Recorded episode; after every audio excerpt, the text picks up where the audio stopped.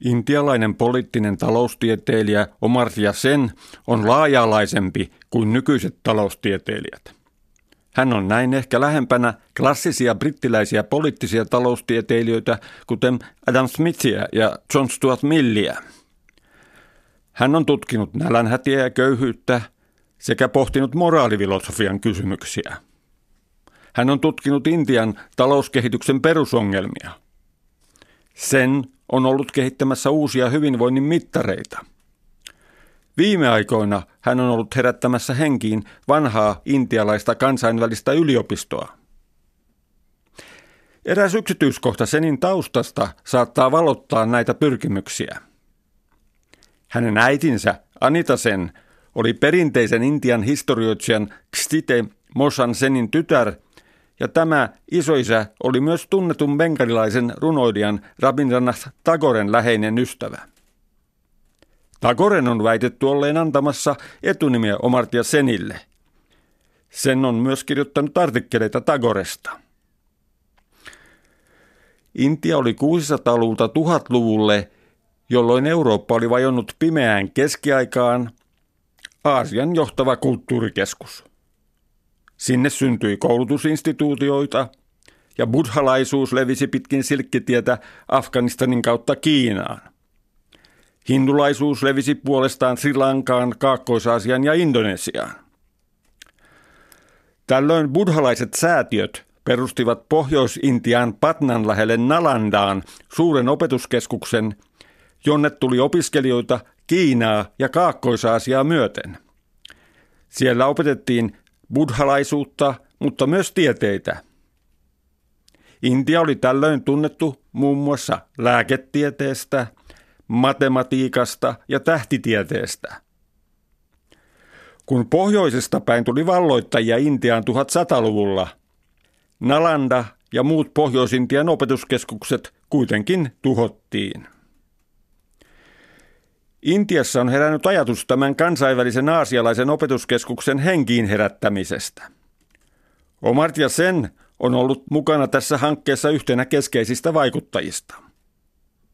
Tämä puheenvuoro perustuu hänen viime elokuussa New York Review of Booksissa julkaisemaansa artikkeliin, jossa sen tarkastelee hankkeen taustoja sekä sen kehittämisen kohtaamia vaikeuksia. Sen kirjoittaa artikkelinsa alussa. Viime vuonna opetus alkoi pienissä tilapäisissä kansainvälisen yliopiston tiloissa Biharissa, joka on eräs Intian vähiten kehittyneitä osia nykyään – siellä oli aluksi tarjolla vain kaksi oppiainetta, historia sekä ympäristö ja ekologia. Tämän tapahtuman tarkoituksena oli herättää henkiin maailman vanhin yliopisto Nalanda Mahavihara, jonka toiminta alkoi jo 400-luvulla läntisen ajanlaskun mukaan. Kun Eurooppaan perustettiin ensimmäinen yliopisto Boloniaan 1088, Nalanda oli tarjonnut korkeakoulutusta tuhansille aasialaisille opiskelijoille jo 600 vuotta. Nalanda-hankkeella on ollut jo lähes kymmenvuotinen historia. Ehdotus herättää henkiin Nalanda uuden aikaisena kansainvälisenä yliopistona oli aasialainen aloite, vaikkakin se sai alkunsa Intiasta – Tämän idean hyväksyi 16 aasialaista maata Filippiineillä 2007 järjestetyssä niin sanotussa Itä-Aasian huippukokouksessa. Intian ohella paikalla oli Kiinan, Japanin, Etelä-Korean, Indonesian, Singaporen, Taimaan, Malesian, Vietnamin ja Kamputsean edustajia. Mutta paikalla oli myös Australian ja Uuden-Seelannin valtuuskunnat. Perustajien mukaan uuden yliopiston toiminnan tuli ylittää maiden väliset rajat ja sen tuli olla avoin kansainvälisille ajatusvirtauksille ja käytännöille. Tätä hanketta kehittämään perustettiin mentoriryhmä, johon tuli merkittäviä intellektuelleja Intiasta ja muualta Aasiasta. Intian hallitus ryhtyi toimiin – Intian parlamentti hyväksyi 2010 asetuksen, jonka nojalla perustettiin tämä uusi yliopisto. Mentoriryhmästä tuli yliopiston hallintoneuvosto. Olen toiminut tämän hallintoneuvoston puheenjohtajana ja yliopiston kanslerina.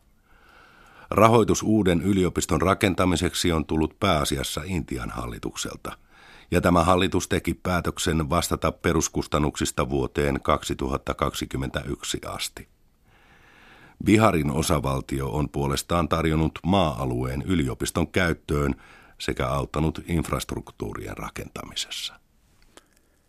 Uuden yliopiston rakentamissuunnitelmasta käytiin kansainvälinen arkkitehtikilpailu, jonka voitti tunnettu arkkitehtiyhtiö Vastu Shilpa Consultants. Sen suunnitelma nojautui intialaiseen rakennusperinteeseen. Näin rakennustyöt saatiin vihdoin käyntiin 2010-luvun alussa. Nalannan opettajat ovat alussa olleet intialaisia, mutta tarkoitus on saada sinne myös aasialaisia ja länsimaisia opettajia. Opetuksen laajentaminen lähiaikoina sisältää kehitystaloustieteen, julkisen terveydenhuollon, buddhalaisen filosofian ja vertailevan uskontotieteen. Seuraavassa vaiheessa alkaa kansainvälisen politiikan, lingvistiikan, kirjallisuuden sekä informaatiotieteen ja teknologian opetus. Vasta sitten, kun uudet rakennukset ovat valmiit ja yliopiston toiminta on saatu vakautetuksi, pystytään toteuttamaan täysimittainen yliopisto-opetus. Tällä välin Intiassa käytiin parlamenttivaalit ja valtaan nousi 2014 Narendra Modin johtama hindunationalistinen puolue BJP. Uusi hallitus on ryhtynyt ajamaan hindunationalistisia ajatuksia myös tieteeseen. Tämä on herättänyt vastustusta intialaisessa tiedeyhteisössä. Sen esittää artikkelissaan monia esimerkkejä tästä koska Omartia Sen varoitti julkisena intellektuellina hindunationalismin valtaannousun vaaroista, hän tuli uuden hallinnon erityishuomion kohteeksi. Lisäksi sen on kirjoittanut myönteisesti muista uskonnollisista suuntauksista, kuten erityisesti buddhalaisuudesta. Niinpä hallinto pyrki syrjäyttämään Senin Nalanda-hankkeen keskeisistä toimista. Intian hallitus yritti myös poistaa minut yliopiston kanslerin toimesta, vaikka Singaporen entisen ulkoministerin George Yeon johtama hallintoneuvosto teki yksimielisen päätöksen minun jatkamisestani kanslerina. Olin tietysti tyytyväinen tästä tuesta, mutta joudun toteamaan, että maan hallituksen ja yliopiston hallintoneuvoston välinen ristiriita saattaa vaikeuttaa yliopiston kehittämistä.